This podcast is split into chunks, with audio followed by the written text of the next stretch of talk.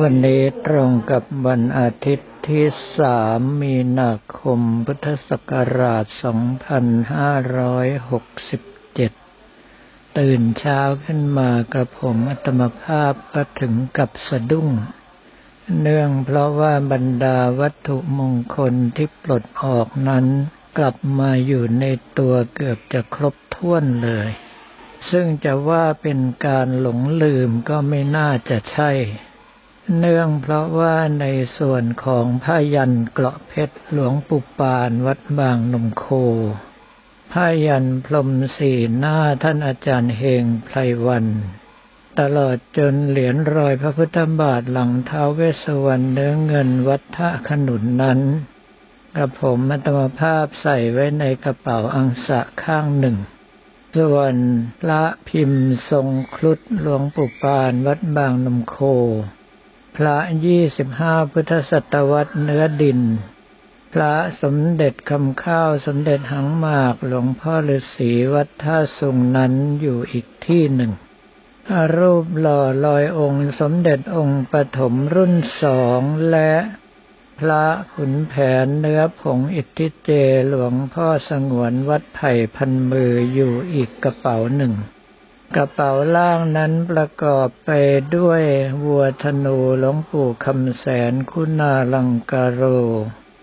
มแมลงผู้คำเนื้องา และหนุมานที่สร้างจากเหล็กไหลสุริยันราชา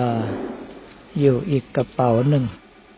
ส่วนชุดสุดท้ายที่น่าตกใจที่สุดนั้นก็คือชุดพวงกุญแจ ซึ่งประกอบไปด้วยประหลัดขิกหลวงพ่อขิกวัดเสาชะโงกประหลัดขิกเนื้อนาคประหลัดขิกเนื้อทองคำท่านอาจารย์เฮงไพรวัน เม็ดพริกขหบดีหลวงพ่ออีวัดสัตหีบ ดอกจำปีเนื้องาของหลวงพ่อสดวัดปากน้ำกลิดเขาควายเผือกฟ้าผ่าตายหลวงพ่อโศกวัดปากคลองบางครก ตุ๊กแกน้อยมหาลาบหลวงปู่คลื่นวัดสังโฆจิ้งจกน้อยแกะจากงาตัวเล็กสุดๆ ของหลวงพ่อหน่ายวัดบ้านแจ้ง และสีพึ่งเขียวหลวงพ่อท่าวัดกระบกขึ้นพึ่ง พร้อมกับกุญแจสี่ดอก และส่วนสำคัญที่สุดก็คือมีดพับสวิตอาร์มี่ที่ลูกเจนนี่ซื้อมาฝากตอนที่ไปเที่ยวสวิตเซอร์แลนด์ ของทั้งหมดนี้กระผมมัตมภาพตั้งใจปลดออกตั้งแต่ตอนที่ยังไม่เดินทางอยู่แล้ว แล้วยังมองหาว่าจะเอากล่องอะไรใส่ให้เรียบร้อยท้ายที่สุดก็ตัดสินใจไว้ที่บนตู้หัวที่นอน แต่มาวันนี้ทุกชิ้นกลับมาสถิตอยู่กับตัวจนครบถ้วน เรื่องพวกนี้ที่ไม่ตกใจมากก็เพราะว่าเป็นเรื่องปกติ แต่ที่ไม่ปกติก็คือถ้าหากว่าติดตัวมาขนาดนี้กับผมอัตมภาพเดินผ่านเครื่องเอ็กซเรย์ก็ไม่ดังเจ้าหน้าที่ตรวจรูปคลำไปทั้งตัวทั้งด้านหน้าทั้งด้านหลังทั้งบนทั้งล่างก็ไม่เจอ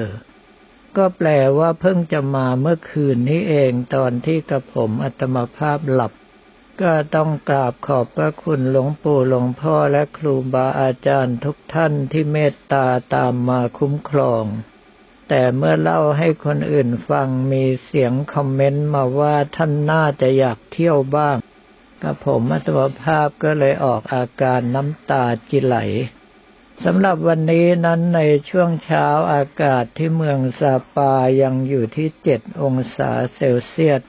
แต่ว่าเพื่อเราต้องรีบตื่นกันแต่เช้าเนื่องจากวันนี้ต้องเดินทางไปให้ถึงเมืองนินบิน ซึ่งอยู่ห่างไป 400 กว่ากิโลเมตร ใช้เวลาเดินทางประมาณ 8 ชั่วโมง ลว่าเราจะเดินทางจากเหนือลงใต้ แม้ว่าจะเป็นเขตเวียดนามเหนือเหมือนเดิม แต่ก็ยังต้องอยู่ในด้านใต้เพื่อเราจึงต้องตื่นตั้งแต่ตีห้าวางกระเป๋าให้เรียบร้อยตอนหกโมงเช้าแล้วไปรับประทานอาหารด้วยกันเมื่อเสร็จสับเรียบร้อยรถก็มารับพวกเราเพื่อที่จะไปส่งที่รถบัสใหญ่ แต่ปรากฏว่ามินิบัสคันที่รับกระผมอัตมภาพและคณะนั้นต้องวนอยู่ถึงสองแห่ง เนื่องเพราะว่าที่จอดรถประจำทั้งสองแห่งนั้นเต็มหมดแต่ไม่มีรถของเรา เพราะว่าช่วงนี้เป็นวันเสาร์อาทิตย์คนขึ้นมาเที่ยวเมืองซาปามากเป็นพิเศษ ต้องวนออกไปจนถึงสวนผักทางด้านนอกเมืองจึงเจอรถของพวกเราอยู่ที่นั่น เมื่อรอจนกระทั่งพร้อมแล้วเพื่อเราก็ออกเดินทาง เป็นการเดินทางที่มีความสุขและสนุกสนานมาก เพราะว่าหยุดทุกชั่วโมง และทุกสถานที่ซึ่งเราหยุดนั้นก็คือร้านขายของที่ระลึก ถ้าเป็นบ้านเราต้องอาศัยห้องน้ำตามปั๊มน้ำมัน แต่ว่าที่เวียดนามนี้ต้องอาศัยห้องน้ำตามร้านขายของที่ระลึก ซึ่งส่วนใหญ่แล้วรถที่มาจอด ลูกค้าก็ต้องซื้อข้าวของติดมือไปบ้างอยู่แล้ว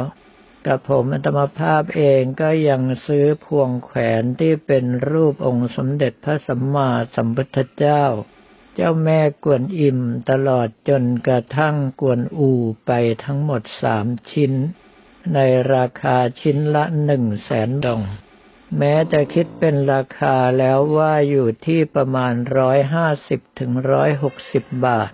แต่ก็ถือว่าซื้อไปเป็นของที่ระลึกเนื่อง เพราะว่าญาติโยมทำบุญทุกวันทำให้กับผมอัตมาภาพที่แลกเงินเวียดนามมาแค่สองพันบาทไทย ตอนนี้กลับมีเงินเวียดนามอยู่ในตัวหลายล้าน หลังจากนั้นเพื่อเราก็สนุกสนานเฮฮากันต่อบนรถเนื่องเพราะว่าอาหลันนั้นได้นำเอาสินค้าต่างๆมาเสนอขายด้วย โดยที่บอกว่าเป็นสินค้าจากทางรัฐบาลเวียดนาม ซึ่งมีการรับประกันว่าเป็นของแท้ แต่เพียงแต่ว่าตนเองนั้นก็จะได้ส่วนแบ่งไปส่วนหนึ่งเพิ่มเติมจากค่าที่เป็นมักคุเทศในการท่องเที่ยวกระผมอัตมภาพจึงสั่งเอาน้ำมันฟักข้าวไปสิบขวด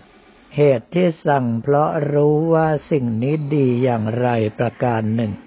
อีกประการหนึ่งก็คือตั้งใจที่จะช่วยอยู่แล้ว เนื่องเพราะว่าอาหลันนั้นขยันขันแข็ง ขึ้นรถแล้วคำว่าหลับไม่มี มีแต่คุยจนต้องขอร้องให้เลิกกันไปเอง แต่ละสิ่งแต่ละอย่างที่เล่าให้ฟังมาก็มองโลกในแง่ดีทั้งสิ้น อย่างเช่นว่าการที่พวกเราโดนชาวเวียดนามเบียดเสียดเยียดยัดแซงคิวไปสารพัดสารเพ ท่านบอกว่าส่วนใหญ่คนเวียดนามผ่านศึกผ่านสงครามมา แล้วก็ไม่ค่อยได้เรียนหนังสือ ไม่รู้มารยาทสังคม การที่ต้องการอะไรส่วนใหญ่แล้วก็จะต้องรีบ ไม่เช่นนั้นแล้วก็จะได้ส่วนแบ่งน้อย จึงติดนิสัยในการแย่งชิงมาจนชิน พูดง่ายๆก็คือว่าสภาวะสงครามทำให้เขาต้องเป็นอย่างนี้ พราะเราก็เลยช่วยกันอุดหนุนข้าวของ ซึ่งทำให้คาดว่าบางท่านอาจจะต้องซื้อกระเป๋าเพิ่มในการเดินทางกลับด้วย การแวะครั้งที่สองนั้นเพื่อเราเข้าห้องน้ำแล้วเขาก็พาเข้าไปแนะนำผลิตภัณฑ์ที่สร้างจากเยื่อไม้ไผ่ ส่วนใหญ่ก็ทำเป็นพวกเสื้อผ้าอาภรณ์ข้าวของเครื่องใช้ตลอดจนตุ๊กตา ซึ่งดูคุณภาพแล้วก็ดีสมกับราคาที่ได้คุยเอาไว้ โดยเฉพาะเด็กหนุ่มที่เป็นผู้แนะนำสินค้านั้น แม้ว่าจะพูดภาษาไทยสำเนียงเวียดนามเร็วปรือ แต่ก็ฟังรู้เรื่องดี และที่สำคัญที่สุดก็คือมีอารมณ์ขันมากทำให้พวกเราเหมือนกับได้ดูตลกคณะดีๆ คณะหนึ่งนี้เอง จึงทำให้ทุกคนจะต้องควักกระเป๋าซื้อของไปตามๆกัน แต่กระผมอัตวภาพก็ไม่ทราบว่าจะซื้อไปทำอะไร นอกจากแนะนำบางคนว่าอย่างโน้นดีให้ซื้อไว้อย่างนี้ดีให้ซื้อไว้ อย่างไหนที่สามารถลงไปซื้อที่ฮานอยได้ก็ให้เว้นเอาไว้เราไปซื้อที่ฮานอยจะได้ของดีกว่าเป็นต้น แล้วเราก็มาขึ้นทางด่วน ซึ่งทางด่วนนี้เพิ่งจะสร้างก่อนโควิดระบาดแค่สองปี ก็แปลว่าสร้างในปี 2560 แล้วหลังจากนั้นเปิดใช้ได้ไม่นานก็ต้องปิดไป เพราะว่านักท่องเที่ยวไม่มี พวกเราจึงมาฉลองกันในการที่วิ่งยาวๆบนทางด่วนเมื่อลงมาแล้วที่เมืองเมืองหนึ่งเราก็แวะที่ร้านอาหารที่ชื่อว่าบูดาเปสต์ ก็เลยมีการคุยกันแบบตลกๆว่ามื้อนี้เราไปรับประทานอาหารกลางวันกันที่ประเทศฮังการี เพราะว่าบูดาเปสต์ก็คือเมืองหลวงของฮังการีนั่นเอง แต่ผมอัตมาภาพชอบใจข้าวปลาอาหารวันนี้มาก เพราะว่าส่วนใหญ่เป็นผัก และที่แน่ ๆก็คือใช้ตะเกียบเสียด้วย ซึ่งส่วนใหญ่แล้วคนเวียดนามก็ใช้ตะเกียบ คนไทยที่มาถึงยุคแรก ๆ เรียกหาช้อนก็ไม่มีทำเอาบรรดามักคุเทศท่องเที่ยวซึ่งรับถั่วไทยท้ายสุดก็ต้องซื้อช้อนสั้นติดตัวเอาไว้คนละสองร้อยสามร้อยอัน เมื่อถึงเวลาก็ส่งให้นักท่องเที่ยวไทยที่ใช้ตะเกียบไม่เป็น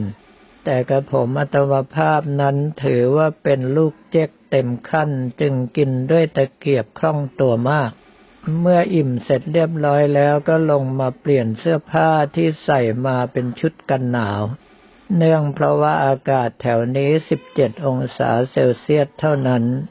ครั้นถึงเวลาพวกเราก็เดินทางต่อตรงเข้าเมืองฮานอย เข้าถึงตัวเมืองปุ๊บรถก็ติดปับ๊บแต่ว่าเป็นที่อัศจรรย์มาก เนื่องเพราะว่าเลนที่รถของเราอยู่นั้นมักจะเป็นเลนว่างพอดี ก็คือจะมีช่วงว่างอยู่ด้านหน้าประมาณสองถึงสามคันรถให้เราวิ่งไปได้เรื่อยๆ โดยไม่ต้องชะลอความเร็ว อย่างอดนึกกราบขอบพระคุณบรรดาเจ้าที่เจ้าทางหลวงปู่หลวงพ่อที่อนุเคราะห์สงเคราะห์ในครั้งนี้ด้วย แล้วเราก็มาขึ้นทางด่วนอีกช่วงหนึ่งตรงไปยังเมืองนินบิน ซึ่งเป็นเมืองท่องเที่ยวสำคัญอีกเมืองหนึ่ง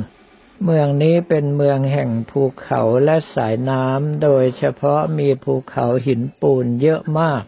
ประเทศเวียดนามมีโรงงานปูนซีเมนต์ทั้งหมดแปดแห่ง